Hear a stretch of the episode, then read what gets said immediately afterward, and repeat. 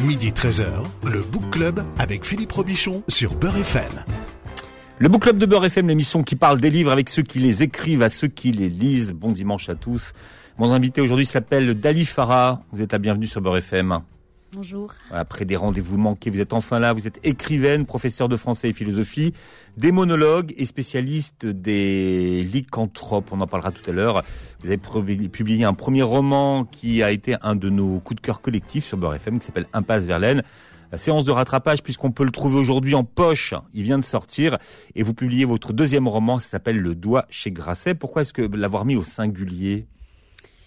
Euh, parce qu'en en fait, en le mettant au singulier, on pouvait euh, réfléchir à tous les sens qu'il pouvait avoir. Euh, le fait de mettre l'article défini le et après de dire mais quel est le sens, comme si on, partait en enquête sur le sens de ce de ce doigt. Mhm. Voilà. Le digitus impudicus. Oui, digitus impudicus, si on veut aussi. Le doigt impudique. Voilà, vous parlez mieux, mieux que moi latin. ça, c'est Wikipédia qui dit ça. Oui, ça tombe bien quand vous citez Wikipédia, vous parlez des, berbères aussi Wikipédia. Vous pouvez m'expliquer ce que c'est qu'une berbère Wikipédia? En fait, c'est euh, dans le dans le dans le livre là, euh, le, personnage est euh, en quête de de, de s'identifier et de s'identifier de l'extérieur, c'est-à-dire qu'est-ce qu'on dit de moi que je suis? Et donc elle fait des recherches et la berbère de Wikipédia, c'est celle finalement on va regarder des mots clés et se dire ah oui ça c'est moi. Un petit peu comme dans les, les, tests Facebook là où on met son prénom et après paf ah oui mais ça c'est tout moi. Et donc donc on a, comme on est très peu finalement en quête de nous-mêmes, de se comprendre soi, on va chercher à l'extérieur des personnes ou des objets numériques qui vont nous dire qui nous sommes. Et la berbère de Wikipédia, eh bien, le personnage, là, je le dis avec ironie, elle va essayer, euh, le personnage va essayer de te dire, ben oui, oh oui, euh, elle va lire la, fiche Wikipédia, dire oui, ça c'est tout moi. Voilà, c'est un peu pour me moquer de, de, des quêtes faussement identitaires dans des modèles en fait qui sont pré pré-pensés avant même que la personne pense par elle-même. Alors on va parler de votre artisanat ce matin. votre artisanat, c'est la littérature, hein, puisque vous êtes une vraie artisane. Mm. Depuis quand est-ce que vous écrivez ce livre, Le Doigt? Alors le doigt, j'ai dû le commencer euh, peut-être 6 euh, à 8 mois après les événements en janvier euh, donc 2018. Mais au départ, j'ai voulu écrire une pièce de théâtre. Je voulais faire, une, je voulais pas écrire un, un, texte, euh, un récit, etc. Ou je voulais vraiment écrire une pièce de théâtre. Tellement tout ça était comique, hein, parce que euh, euh donc ça part d'une scène un peu banale, qui une scène pas qui pourrait être, euh, j'en parle au début du livre, un peu comme dans un truc de Chaplin, une fille qui traverse une, une rue, elle fait, elle klaxonne. Ou, Keaton plutôt chez vous. Oui, Buster Keaton, exactement.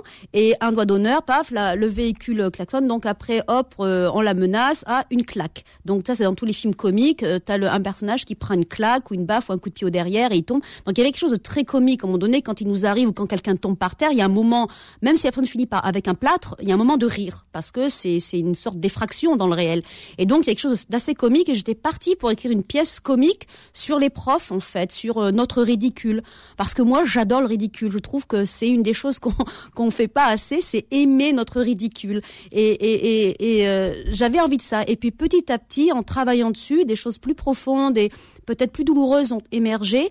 Et euh, il s'est avéré que je ne pouvais pas seulement écrire ça et encore me cacher dans une forme fausse qui serait uniquement le comique et d'aller chercher dans des choses plus intimes et peut-être plus tragiques. Et c'est de là où du coup cette forme un peu hybride est née.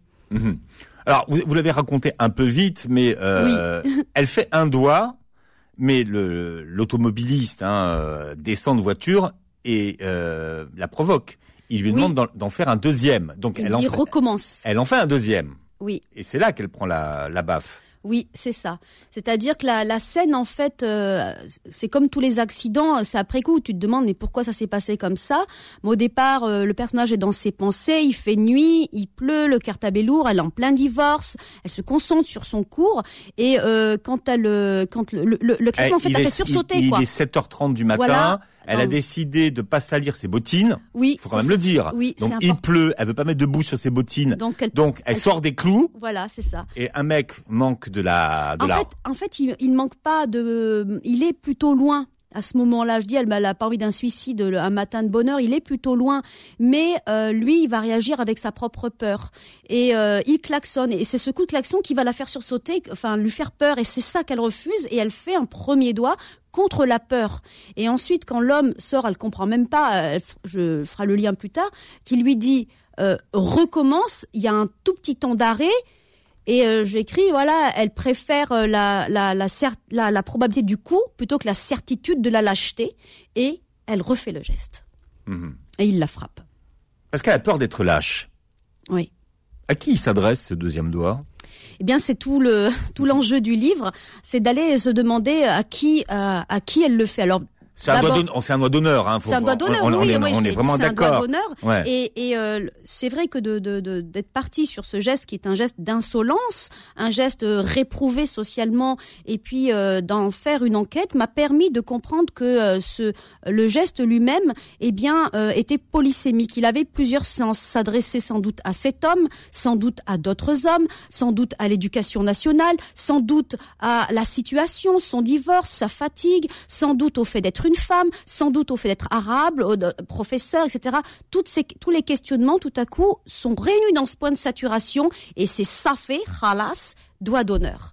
Et, et, euh, et c'est cette euh, tout le livre part en enquête là-dessus, Euh, donc de découvrir euh, quel est le, le, le- hum, c'est bon, quel est le Non, genre, on rigole parce qu'il y a quelque chose qui a, qui a, qui a explosé, qui a, ça. qui a- qui a explosé dans le studio. Alors, une bon. lumière, j'aurais dit moi. Ah, vous croyez? Non, je, bon, c'est- non, vous avez dit relasse et plaf. Paf, c'est mon pouvoir. Vous avez vu, non, mais Voilà, attendez. c'est non, mon mais, pouvoir, quand j'ai dit qu'elle était démonologue Euh, voilà, et qu'elle s'intéresse au pouvoir des loups-garous, voilà. vous voyez? Non, mais attendez. Hein, ça, Ah oui, le mélange. ça, ça, ça s'invente pas. Là, je suis trahie. Ouais. Et donc euh, le sens de ce doigt et puis in fine à la fin et ça c'était mon pari et je suis plutôt ravie parce que pour l'instant les retours me le disent c'est d'en faire un geste littéraire.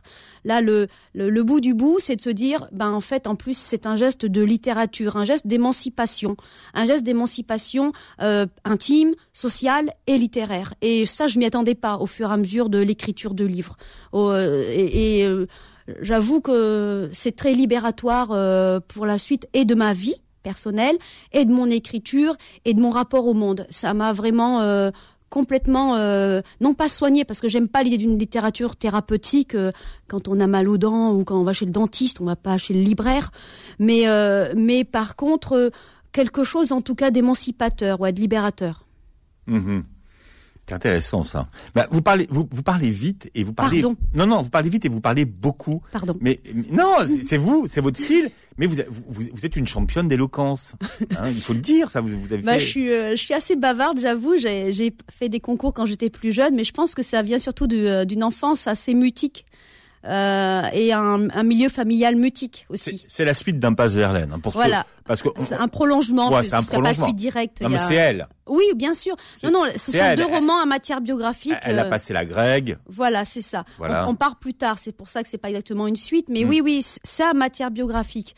Et, euh, et c'est vrai que le fait d'être de venir d'un milieu mutique et euh, analphabète m'a donné un appétit, un goût pour les mots euh, un peu peut-être disproportionné, qui fait que et je parle vite et je parle beaucoup quand je sors du coup, mais sinon le reste du temps, je suis un écrivain où ça passe des centaines d'heures tout seul à écrire et ça se tait.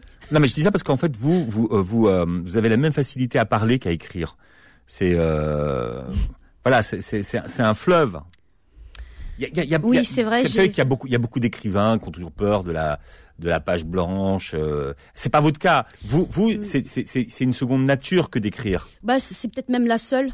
Je crois que j'ai qu'une nature, c'est ce que je découvre. J'ai qu'une patrie, j'ai qu'une nature, c'est la littérature. Sans doute parce que pour moi, les mots ont toujours été euh, reliés à, une sorte d'élan vital. Si j'écris pas, y a, je, meurs un peu. Et, si, euh, j'ai besoin de penser, de parler. C'est, euh, je, je l'aurais pas dit ça il y a quelques mois ou il y a quelques années parce que euh, ça, c'est très arrogant. Mais c'est la vérité. Je crois qu'il y a une puissance vitale dans les mots et que c'est la chose euh, dont il faut, enfin, dont il faut se soucier vraiment. Quand on te demande un doigt d'honneur, faut pas hésiter, ne serait-ce que par respect pour celui qui le réclame. C'est drôle, ça. oui. Moi, j'adore ça. Punchline, on dit. Oui, euh, il a, c'est vrai que parfois je peux avoir le sens de, de, la formule. De la formule. Mais c'est vrai, c'est tellement, c'est tellement évident. Si on vous demande, faut s'exécuter. Eh Bien, c'est, tout le paradoxe justement de, de la, de, de, en fait, du rapport social. Quand on demande la violence et qu'elle advient, on ne peut pas être étonné qu'elle advienne. Et, et À c'est- 7h30 du matin, sitôt, vous, non mais vous imaginez qu'il y a des gens, mais, mais c'est vrai, vous avez qu'à observer ce qui se passe en voiture. Il y a des gens qui commencent la journée à 7h30, ils sont déjà tellement énervés. Oui. Vous vous rendez compte, il y a tellement de colère en eux. Oui, c'est ça, et c'est ce que j'essaie de aussi de raconter que chacun porte sa misère et, euh, et que cette misère-là, souvent, quand elle est silencieuse, eh bien, euh, elle amène à la violence. Et, euh, et j'essaie de montrer, c'est pour ça que j'ai pas voulu non plus faire un, un livre à charge contre qui que ce soit.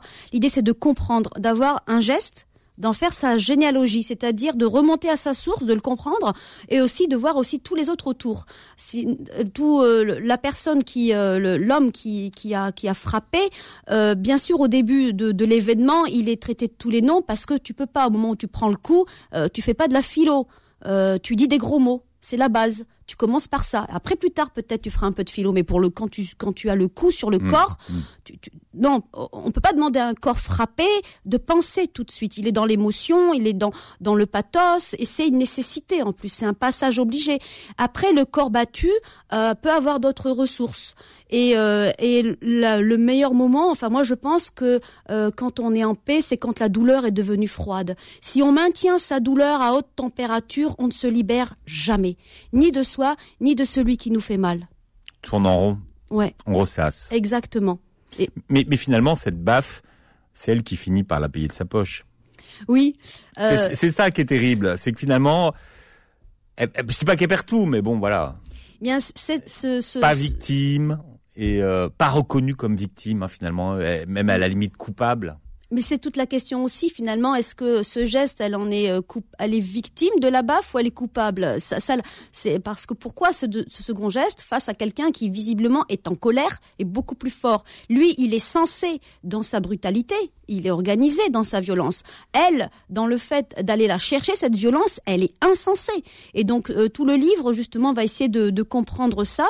Et effectivement, dans le processus euh, de ce que doit faire une victime, euh, le dépôt de plainte, la médecine légale et ensuite tout ce qui se passe avec l'éducation nationale montre que les coups, finalement, les plus grands coups qu'elle prend, c'est moins la gifle tout ce qu'elle doit faire au nom de cette gifle. Ça, c'est le pire. Effectivement, que tout à coup, tous ces mythes tombent. Tous ces mythes euh, se mettent à tomber les uns après les autres et elle se retrouve dans un décor de carton-pâte où il n'y a plus rien. Et elle doit faire avec ça, se rendre compte que toute cette nudité-là, en fait, c'est la violence d'un système. Et, et, et euh, ça, c'est aussi euh, la découverte dans ce geste-là. Hmm. Et c'est ça qui, qui dans ce livre que j'ai voulu aussi raconter. La violence d'un système qu'elle tente à humaniser par euh, restituer à, à ses interlocuteurs leur prénom. Oui, euh, a, j'utilise une, enfin, ça est venu tout seul. hein, la première fois quand j'ai commencé à écrire, d'utiliser un leitmotiv. Par exemple, le gendarme s'appelle Julien. Le médecin, donner un prénom. Pourquoi Tous ceux qu'elle va croiser au moment Voilà. de, de, de, je mets pas leur nom de famille, non pas parce Ouais. que je veux pas euh, qu'on les reconnaisse, ils sont reconnaissables quand on habite euh, Clermont, mais c'est c'est que j'ai voulu montrer que eux-mêmes sont des rouages dans une chose beaucoup plus grande. Euh, un recteur n'est qu'un recteur. Un professeur n'est qu'un professeur dans un système beaucoup plus grand où euh, il agit à la fois comme victime, comme bourreau et comme complice. Et, souvent inconscient de ces trois rôles-là. Et du coup, j'ai mis ces prénoms pour montrer à la fois leur petitesse et leur force de nuisance, qui souvent vont ensemble. Même si le gendarme, bon, a priori, il est sympa, il fait son Ah ouais, il le gendarme gen- de Thiers, il là, je peux pas dire, ils bon, ont été adorables. Ouais, il, voilà, il est sympa, Ah oui, oui, tout il, à fait, fait. il fait son boulot, quoi. Oui, oui. Dali Farah est notre invité. Montrez le livre à la caméra puisque l'émission est filmée, s'appelle Le Doigt aux éditions Grasset et vous êtes l'invité du Book Club jusqu'à 13h. Le Book Club revient dans un instant. Midi 13h, le Book Club avec Philippe Robichon sur Beurre FM. C'est Dali Farah qui est notre invité aujourd'hui pour parler de son deuxième roman publié aux éditions Grasset, s'appelle Le Doigt. Euh, roman ou autofiction Moi, j'aime bien le mot roman parce que c'est un, terme assez large qui peut englober, en fait, parce que, euh, comme j'ai dit, ça devait être une pièce de théâtre. Il y a une partie récit et il y a une partie euh, plus euh, essai, de, pensée, en fait. Donc, du coup, le mot roman, au départ, désignait euh, les, les livres écrits en langue romane. Et euh, c'est la, c'est le mot le plus, on va dire, euh, qui englobe bien. Donc, moi, j'ai moi, ça me, ça me dérange pas qu'on appelle ça comme on veut. C'est un roman autobiographique, un peu dans, dans la Mm. veine de Vallès, des choses comme ça. des- dans cette écriture-là, c'est une écriture naturaliste, réaliste. Euh, donc, euh, Vous Moi, vous les dites gens une appellent- écriture bio.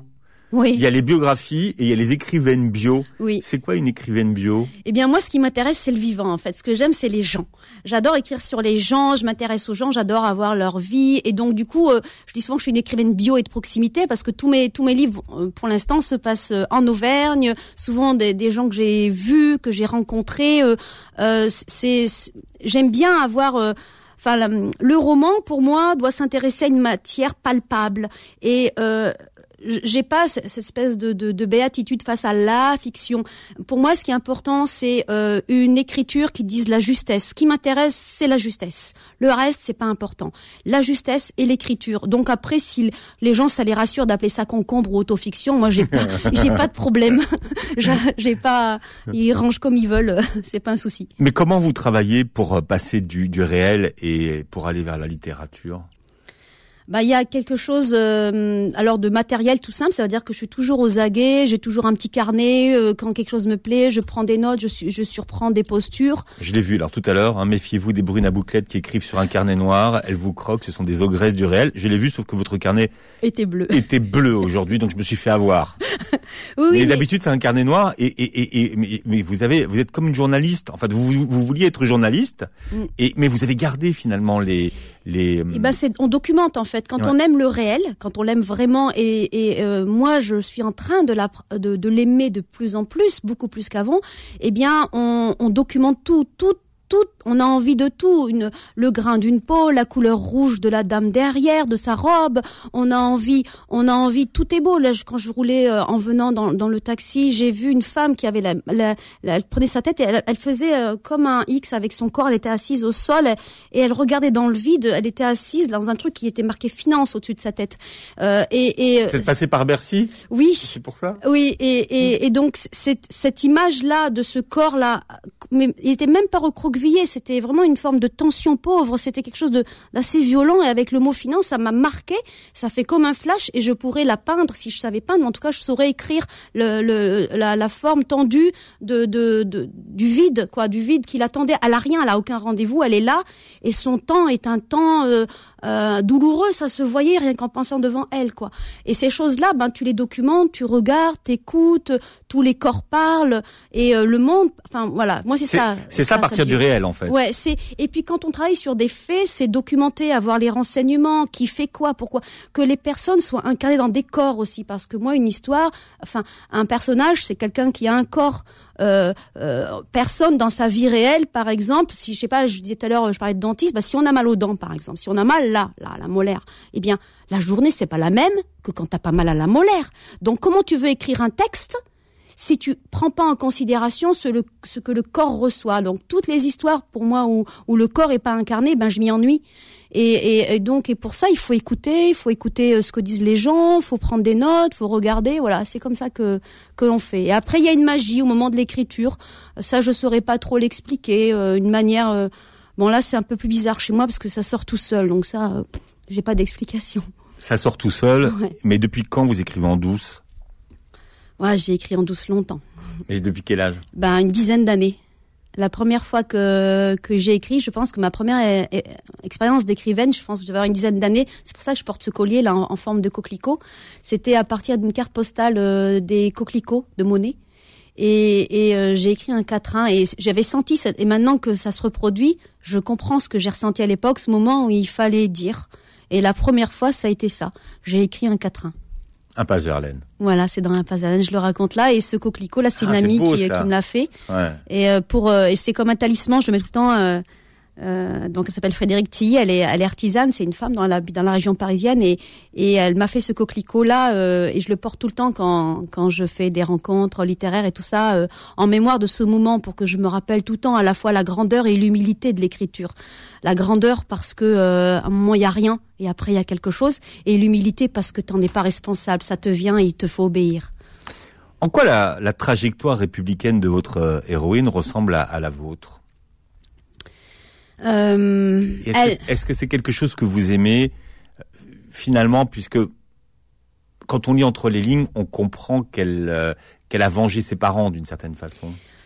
Alors là, c'est très compliqué parce que moi, l'expression trajectoire républicaine, par exemple, je sais pas exactement ce que ça veut dire. Je l'ai prise dans votre livre. Hein. Ouais, mais en fait, dans le doigt, c'est avec ironie. J'en parle avec ironie. Mais j'aimais bien l'expression voilà, fille. l'idée qu'elle était là en démonstration. En fait, l'idée, c'est qu'une personne euh, d'un milieu défavorisé, prolétaire, qui euh, s'extrait de ce milieu et va démontrer, et là, en démonstration d'une vertu, voilà. Elle a fait tout bien, qui existerait, voilà, et qui ferait que, finalement, il suffit d'apprendre ces tables de multiplication et de réciter ces fables, et à la fin, tout le monde est publié chez Grasset. Et, et c'est pas exactement le réel. Dans la réalité, euh, les inégalités n'ont jamais été aussi importantes. Dans les réalités, euh, euh, c'est pas moi qui le dis, c'est l'OCDE, l'école creuse les inégalités. Euh, dans la réalité, euh, je suis plus qu'une exception. donc mais ce qui est intéressant, c'est justement que ce modèle, ce modèle a fonctionné comme une forme de démonstration intériorisée et, et a eu quelques dégâts. Euh, et euh, désormais, en tout cas, ça c'est à la fin du doigt. Enfin, je, je l'ai compris. Moi, je veux plus du tout être l'alibi de quiconque et l'excuse de personne. Mais quand, euh, euh, elle raconte sa vie. Elle a voulu devenir prof comme sa mère lui a appris le ménage, méthodique, régulière, appliquée, inventive et exhaustive. Mais d'un autre côté, elle a fait comme son père lui a dit. Il lui a appris à obéir. Et finalement, elle a fait tout ce que ses parents lui ont demandé. Oui, parce que cette soumission à, à, un modèle ou cette soumission à un modèle social, bah, eh bien, euh, bien sûr qu'elle est héritée des parents. Et euh, c'est un livre sur ça aussi. Le doigt, je parlais d'émancipation tout à l'heure, il n'y a pas de d'émancipation possible sans conscience de ces soumissions. Et après, c'est pas que ouh, on, on, jette toutes les soumissions et puis voilà. Non, c'est après lesquelles j'accepte. Mmh. Quelle soumission euh, finalement vont nourrir ma joie et lesquels sont en train de me détruire, lesquels j'abandonne. Et, et c'est là toute la question euh, qu'un individu soit, doit se poser. Et parler en termes de liberté, par exemple, ça ne veut rien dire. Parce que c'est pas vrai que ça existe la liberté, on est toujours soumis à quelque chose, ne serait-ce que d'aller au travail, par exemple. Euh, il faut bien payer euh, mmh. sa bouffe, etc. Donc, euh, mais, mais vous, par exemple, aujourd'hui, vous avez les moyens de votre liberté. Vous commencez de plus en plus à vivre de mmh. ce que vous savez faire et de ce qui est votre plaisir. Mm. Donc, et vous dites, j'achète, j'achète des heures de liberté. Oui. Ben, j'économise. Enfin, c'est bon, ce, qui, ce que je gagne avec le livre, je, je, euh, je mets ça de côté pour m'acheter mon temps. L'année prochaine, je pourrais travailler à 90%. Je m'achète du temps de vie parce que c'est la chose qui m'est le plus précieux. Je vais mourir. Je sais pas si les gens ils sont au courant qu'ils vont mourir, mais moi je suis très très au courant que je vais mourir. Et, et avant ça, ben je voudrais vivre et euh, je ne vais pas euh, brader mon temps comme si j'en avais pour l'éternité.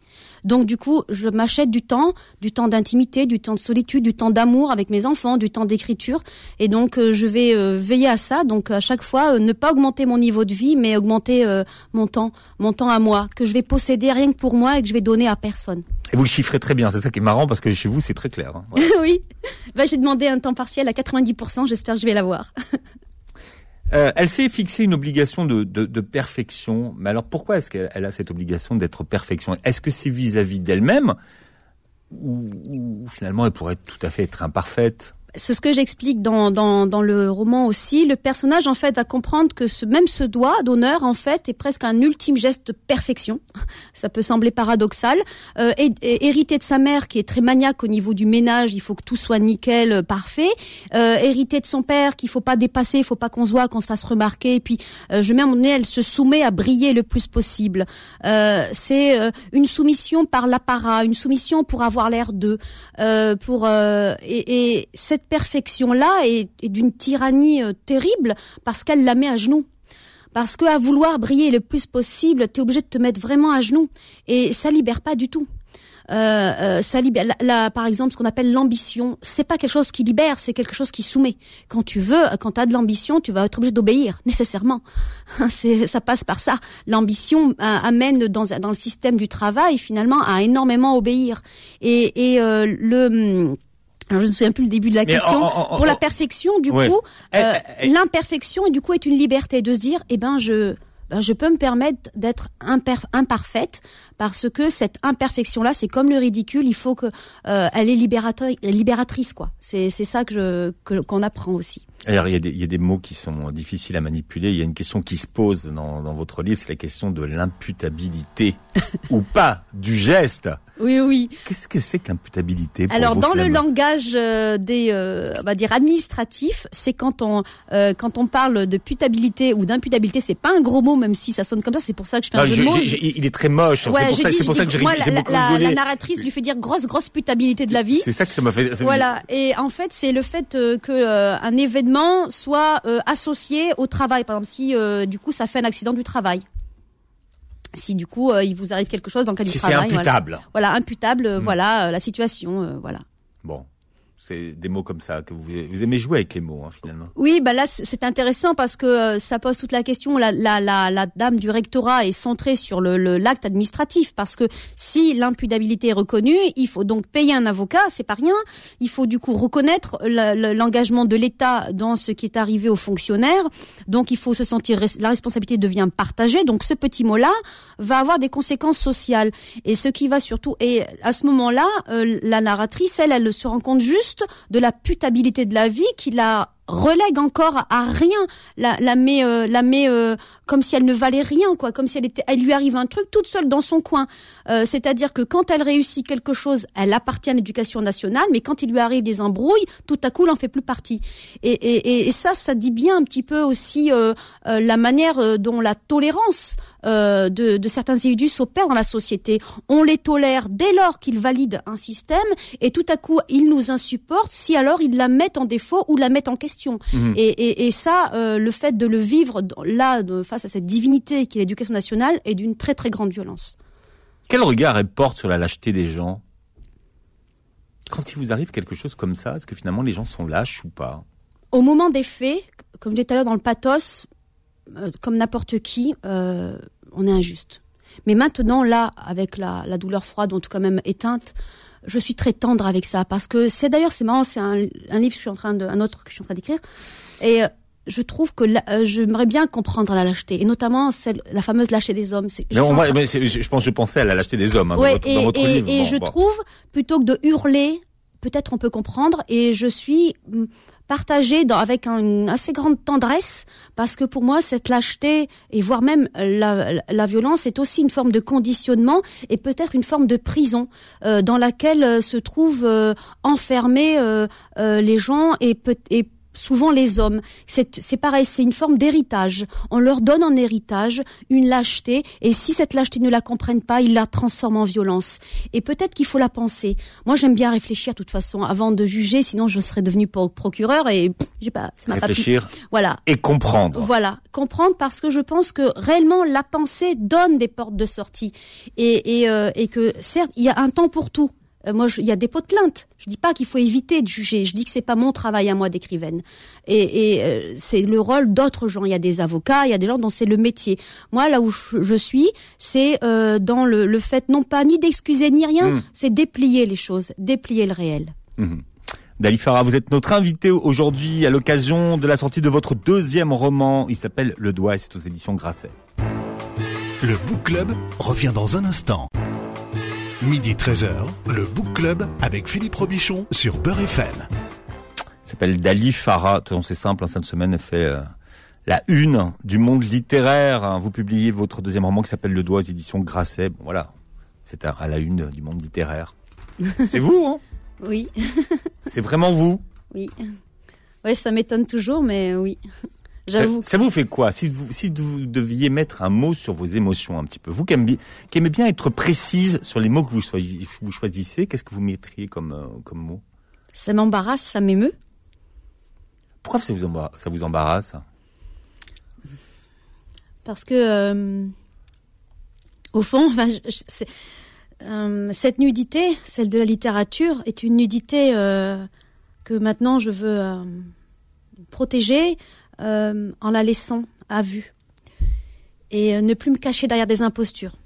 Alors ça m'embarrasse parce que euh, c'est pas facile d'être nu quand on s'est habillé de mensonges toute sa vie. Vous êtes à découvert dans ce livre. Oui, oui, oui. Beaucoup euh, sur sur. euh, Oui, mais c'est pas tellement de, de donner les faits, c'est pas tellement les faits en fait en eux-mêmes parce que ça j'arrive à avoir du détachement avec ça. C'est surtout euh, de laisser tomber tous les mythes. C'est-à-dire de ne plus m'habiller d'imposture. C'est surtout ça. Euh, raconter une chose quand elle a eu lieu. Moi, je suis quelqu'un, euh, je, je, raconte. Voilà, je, suis, je veux être honnête. Comme voilà, quand on fait le ménage, on est honnête. Tu fais pas semblant, quoi. Tu déplaces les meubles. C'est comme ça que ma mère, elle m'a appris. Tu fais ça bien. Tu pousses les meubles. Tu passes bien dans les coins. Donc, de toute façon, j'ai toujours travaillé avec honnêteté. Ça, c'est toujours quelque chose qui m'a, qui a été porté par euh, par par mes parents. Mais euh, c'est surtout euh, cette, cette mise à nu, c'est surtout de dire je je vais plus mentir. Je vais plus mentir avec tout, tous les Mmh. mythes qu'on aimerait tellement que je porte, tous les alibis qu'on aimerait tellement que je porte. C'est non, c'est fini. Je vais rester nue tout le temps. Le roman, c'est un miroir que l'on promène euh, le long d'un chemin, comme disait Stendhal. Pourquoi est-ce que vous n'êtes pas d'accord avec ça? Euh... Oh, ça, ça, je l'avais écrit au sujet d'une critique littéraire que j'avais faite, mais parce que en fait, J'aime beaucoup l'expression parce qu'en fait, vous faites beaucoup de... Vous, vous avez besoin de donner votre avis sur tout. c'est pas exactement ça, mais quand je suis passionnée, quand quelque chose me Quand plaît, j'ai vous envie d'en lisez un parler. livre, Oui. quand vous allez voir une pièce, quand vous allez voir un film, Si j'aime, j'en parle. vous oui. avez besoin d'en parler, de donner votre avis. Oui, c'est pas un, enfin un avis, c'est presque ça, mais c'est surtout que quand j'aime, par exemple tout à l'heure, je vous ai parlé d'un livre que j'ai aimé, j'ai vécu une expérience. Pour moi, l'art, De Joyce Ormand qui parle des fous. voilà, à la folie qui est superbe. Ouais. Euh, euh, si vous voulez, euh, l'art pour moi est une expérience de vie. Alors c'est comme si, je sais pas, vous avez vous achetez un truc super bon. Euh, ben vous avez envie d'en donner une part à quelqu'un, aux gens que vous aimez. Ben moi, quand je lis un livre qui me fait vivre un- une expérience particulière, quand je vais voir un film et qui me fait vivre une expérience particulière, eh bien j'ai envie de partager. Et, et je n'écris que sur ce que j'aime. Quand je lis quelque chose et qui, par contre, bon, euh, oui, c'est intéressant, j'ai appris, ben j'écris pas. Euh, si si euh, ça sert à rien, je suis pas là justement pour donner mon avis, mais je suis là pour partager, en tout cas, euh, une expérience de vie qui m'a augmenté, qui m'a qui a fait que ma vie, je- on a un temps limité. Mais par contre, je pense qu'on peut augmenter sa vie par des moments euh, de vérité et la littérature, l'art sert à ça, à mon avis. Mhm.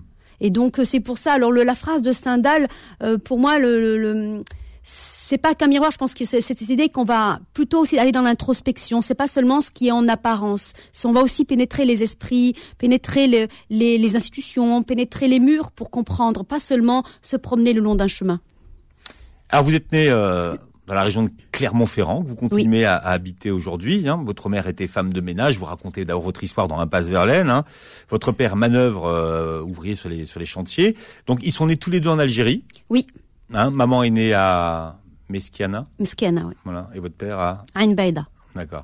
Vous allez présenter votre livre euh, au salon du livre d'Alger. Oui. Ah, c'était c'était quoi chose. C'était quoi comme expérience? Euh, sur le coup, quand je suis sortie de l'avion, je pensais que j'allais voir un truc avec des oiseaux qui, qui allaient venir, et puis euh, un arc-en-ciel, et puis une symphonie.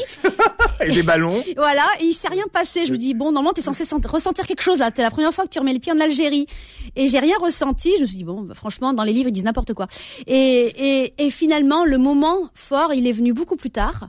Euh, il est venu quand j'étais dans ce salon où il y avait une foule, euh, mais incroyable, quoi, pour des livres, mais une foule, mais mais phénoménal et très euh, de tous les milieux sociaux quoi. C'était pas du tout quelque chose d'élitiste. Enfin c'était incroyable. Et puis au moment où je suis dans ce petit coin là et je suis en train de parler de littérature de mon livre et il y a et je croise le regard euh, ah, et euh, là là il s'est passé quelque chose. J'étais de ce de ce vertige euh, existentiel, on va dire, de- d'être né euh, dans, en France, à Clermont-Ferrand, et de me retrouver à Alger, ville que je n'ai jamais vue, donc en étant d'origine algérienne, et de parler de littérature avec des gens euh, qui me posaient des questions euh, passionnantes et tout. Là, il y a eu le vertige. Et le deuxième moment de vertige, c'est quand j'ai fait, euh, j'ai fait la marche. Euh, des, des, des, avec des journalistes qui m'ont, euh, qui j'étais en contact, le Hirak, je l'ai fait, j'ai fait une marche et, et euh, là j'ai vécu un moment aussi. euh, alors j'avais pas, j'avais des petites chaussures, petites bottines, j'avais pas prévu de faire ça, donc je, et un truc extraordinaire Enfin, des per- gens. personne ne vous a éclaboussé. Non, ils étaient, c'était extrêmement, euh, c'était festif, c'était joyeux, c'était puissant. Des gens de toutes les générations, des hommes, des femmes. Il y avait une beauté, mais incroyable avec avec les avec les, les immeubles haussmanniens. Il y avait cette intensité là de vie euh, que j'ai adoré. C'est le deuxième moment euh, que que j'ai vécu à Alger et depuis je rêve d'y retourner pour faire la littérature, pour écrire du théâtre, travailler avec des auteurs algériens euh, et, et puis rencontrer ce pays que je connais pas du tout en fait. Mhm. Bon, là, là, là, là, à la radio, c'est bon, vous allez avoir une invitation, hein, vous être sûr. Aujourd'hui, on voit vous, vous publiez votre deuxième livre chez, chez Grasset, donc c'est voilà, c'est Grasset, ça fait partie des grands éditeurs euh, parisiens. Euh, quand on quand on a du succès, euh, tout le monde imagine, ouais, voilà, elle a envoyé son livre, elle a été publiée, c'est facile. Combien de temps est-ce qu'il s'est passé entre l'écriture de votre premier livre et le moment où vous avez été publié pour la première fois, pour que les gens comprennent bien quel a été votre parcours et comment vous avez été patiente et peut-être désespérée parfois. Hein. Oui, ouais, comme la vie.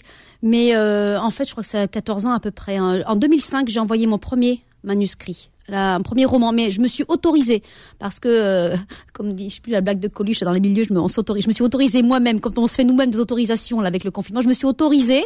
C'était un peu le même principe finalement euh, civique, un peu dingue, euh, social un peu dingue, de se dire je m'autorise moi-même à exister. Donc, et seulement en 2005, alors que j'écrivais depuis très longtemps, parce que j'avais gagné un concours de nouvelles. Et ensuite, euh, ouais, entre 2005 et 2019, donc euh, le, Impasse Verlaine est sorti. Voilà. Tout ce temps-là, j'ai envoyé des manuscrits. Pendant 14 ans, vous avez presque tout le temps envoyé des, des, Oui. des, des manuscrits. Aujourd'hui, vous avez écrit euh, combien de livres et combien est-ce que vous en avez dans vos tiroirs?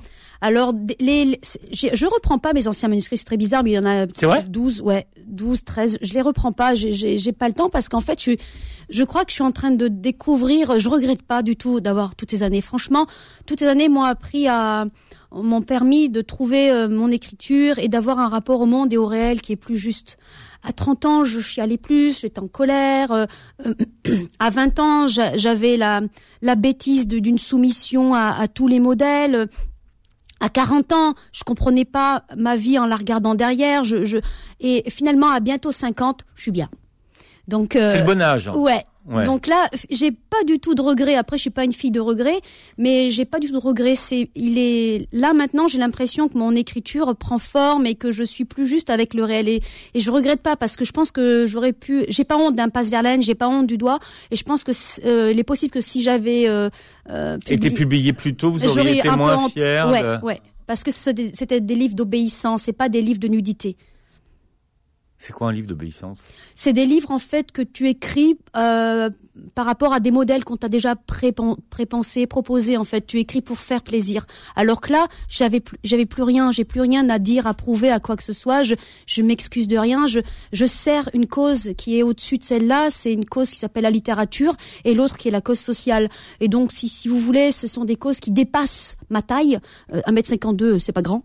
Et, euh, et, qui, et qui dépassent euh, aussi, euh, du coup, les petits calculs que, que j'aurais pu faire à 20, 30, 40 ans, de manière légitime d'ailleurs, de manière tout à fait légitime. Bon, pour les auditeurs de Beurre FM, vous êtes né le, même jour que Kim, hein, donc euh, voilà. Même, même jour d'anniversaire. C'est vrai, bon anniversaire Kim alors aussi. Voilà, c'est la semaine de l'anniversaire. C'est vraiment, on a fait toute la semaine de- euh, des anniversaires.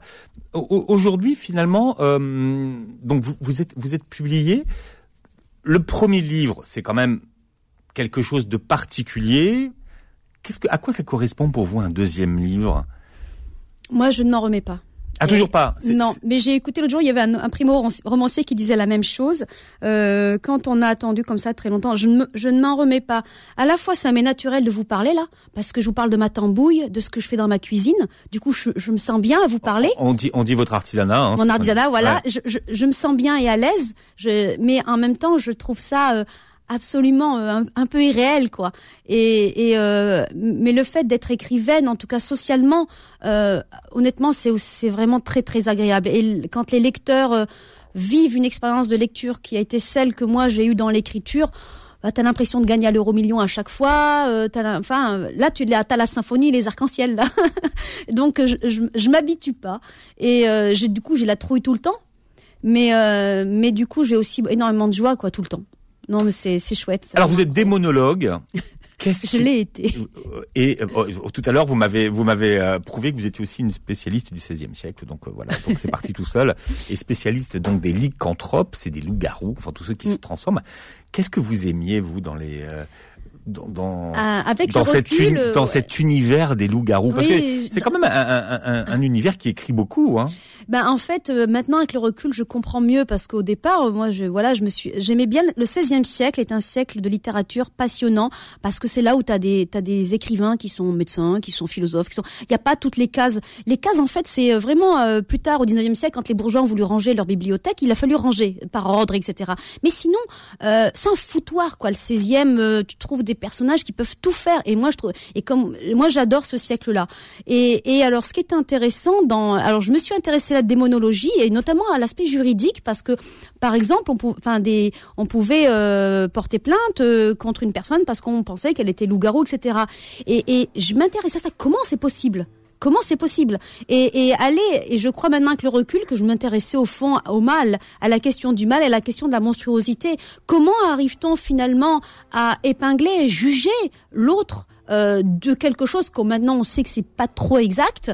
Euh, par exemple, voilà, quand ma voisine est passée, le lait de mes vaches euh, a, A tourné, bah voilà, ouais. et voilà, procès. On a même eu un procès pour un cochon, donc bon, voilà. Donc, euh, si vous voulez, je pense que maintenant, avec le recul, je crois que je m'intéressais à quelque chose d'opaque, à savoir le mal et la projection qu'on peut faire sur l'autre du mal qu'on a envie de reconnaître. Et il y a une très belle histoire dans, dans la- une des théories les plus belles de la lycanthropie, moi qui m'avait énormément ému, c'était qu'on disait que les loups-garous, en fait, ils étaient maudits malgré eux, et, quand, euh, et euh, ils étaient obligés d'être loups-garous. Ils n'avaient pas le choix de l'être. Et sous leur peau, sous leur peau de loup, il y avait une peau d'homme.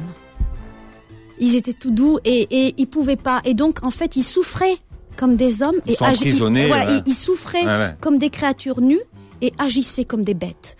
Et prisonniers de ça. Et ça, ça fiche le vertige, quoi.